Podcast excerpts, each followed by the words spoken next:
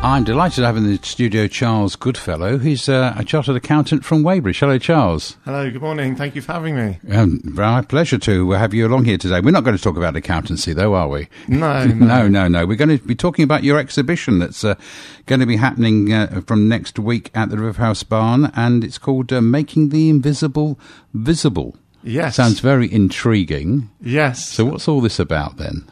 Um, so I- I'm an artist as well as an accountant, and I've created over 100 magnetic castings. And uh, this is going to be hosted at the Riverhouse Barn, as you say, Walton on Thames. And every day next week at 3 pm, I'll be doing a live demonstration, uh, followed by a give it a go tutorial um, for everyone to come down and find out how magnetic field castings are made. Well, this is absolutely incredible, really. I mean, it, was- uh, you've brought some into the studio. We can't obviously show you on the radio, but uh, they are very beautiful indeed. But uh, tell us how, how the whole process works, because in the end, they're on a on a canvas, aren't they? Uh, but they're in three D. They've got designs springing out at you, obviously influenced by the by the magnets. So, so how do you go about making these? Yes, so I uh, purchased an industrial uh, magnet, a neodymium magnet, about Oh. the size of a small uh, honeydew melon. Right? Okay. Right. Good. And I uh, took some silicon resin, which is all flexible, uh, included a catalyst, and added iron powder. Ah. Right. Now, this iron powder interacts with the magnet and forms this natural phenomenon and structure.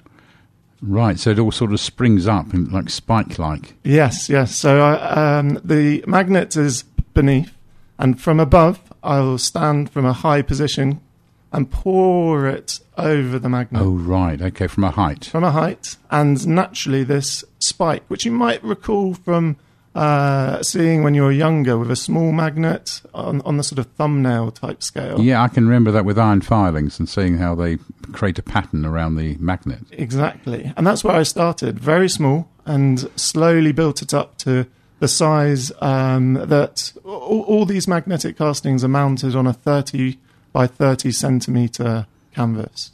Right, so you can hang them up on the wall afterwards. Yes. All right, so uh, how many of these have you made now then? Uh, I've made uh, about 150. My goodness me. Now, how long does it take to, to make each one then? Each one takes a day to make, Right, okay. at least the casting, because the catalyst in the silicon takes a whole day, whole 24 hours to dry. Right. at which point I can then remove that magnet from the casting and it leaves the uh, fascinating sculpture and shape.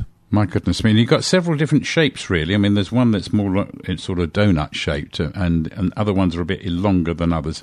How, how do you get the different shapes and reactions? So I, I found that depending on the way you pour the resin and the iron over the magnet, you can generate different shapes. So I have a, a sort of round circle donut type shape. There's a linear uh, rugby ball type shape, and there's even a three pointed A type shape, which Oh, I actually right. haven't brought in today, but Right. it, it's uh, yeah one of my newer ones that I worked on. And they're all lots of different colours, so how do you get the colour into them? Yes, so they start off very jet black, and then I colour them with acrylic paint Oh, right.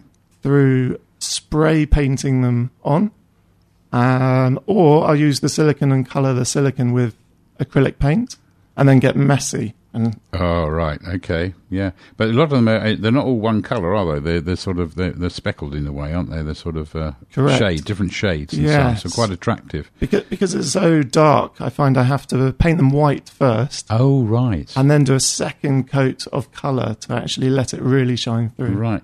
I mean, they look a bit like you know maybe something you've seen a coral reef or somewhere. Yes, yes, Mm, Is I that- agree. There is definitely sort of a sea urchin type uh, creature that could be hidden beneath.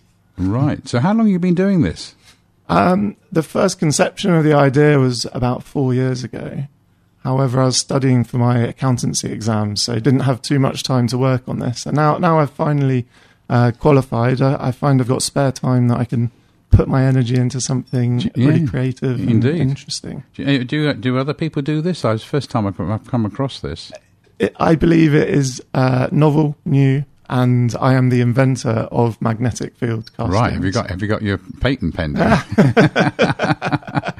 we can see you on Dragon's Den soon, will we? Oh dear, oh dear. So anyway, you, you it's uh, the exhibition's on uh, from the seventh to the eighteenth of September, isn't it, at the River- Riverhouse Barn? That's correct. Yeah, and uh, it's on from uh, ten in the morning to four in the afternoon. correct. And as you said, at uh, three o'clock you got your uh, demo going on. Yeah, please do come down, have a have a watch how these are created, Right. and uh, also give it a go with some smaller magnet trays that I've set up. And you are you selling these then as well?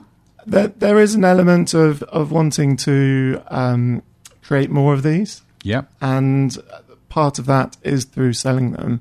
And uh, what what I do is actually sell them um, one pound increments. Oh right. So how does that work then? You So- start at a pound and Exactly. I started at a pound, and every time I sell one, the price goes up by one pound. right because they because they're more in demand. yes. yes. And also, my skill level gets better as well. So there's Ah. an element of feeling more confident to Yeah. to uh, Yeah. put them out there. They um, for- at the exhibition, you'll see a scoreboard, as in a cricket scoreboard. Oh, I know. Yeah. So every time um, someone buys one, they'll have the luxury and honour of flipping down the uh, the number on the cricket scoreboard to increase the price for the next person to purchase. Right. Oh, well, I see. It's all called attain collection. That's correct. You can find out more at www.attaincollection.co.uk. And attain is spelt A double T A I N. Correct.